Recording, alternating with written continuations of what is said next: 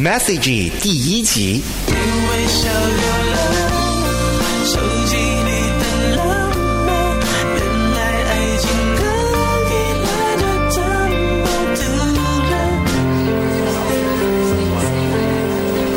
书店里背着背包，站在一面爱情小说书墙前，低头翻阅这一本书，一页接着一页，手指追寻着文字，看得比其他人更专心。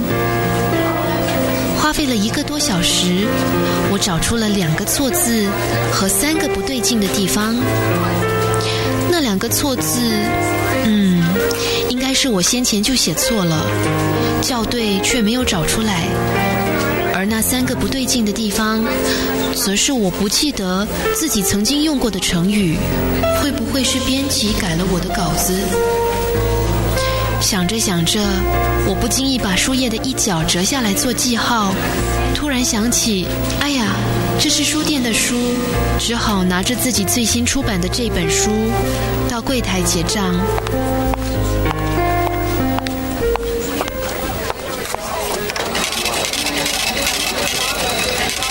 等待结账的时候，背包里传来轻微的震动。我打开背包，拿出手机。我知道来的是简讯，并不是电话。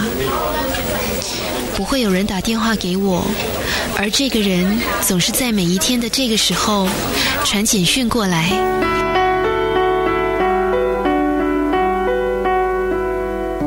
晚上要吃什么？荧幕上出现了这几个字，我熟练的按着按键拼音回复。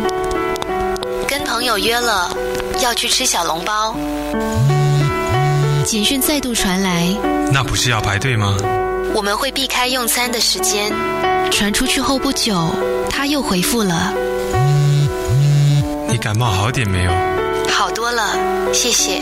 已经习惯同样的时间，用相似的问候词句，交换并不太精彩的生活片段。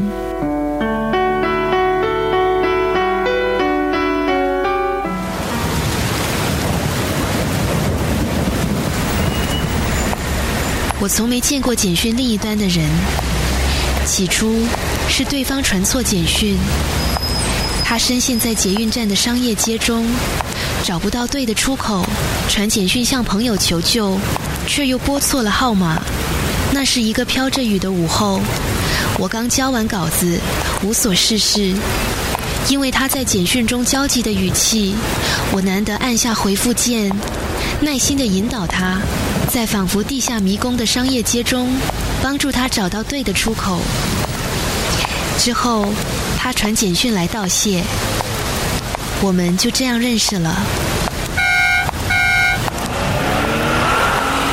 从没有问起他那天焦急的寻找出口是要去什么地方，是赶着去面试吗？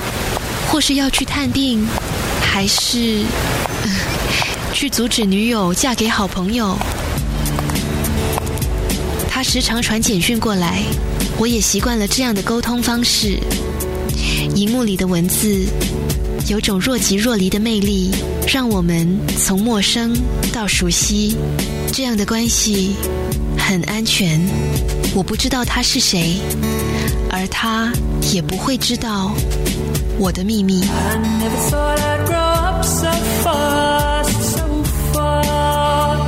九三三罐头剧场 Message 由林佩芬制作，林凯栋饰演男生，林佩妃饰演女生。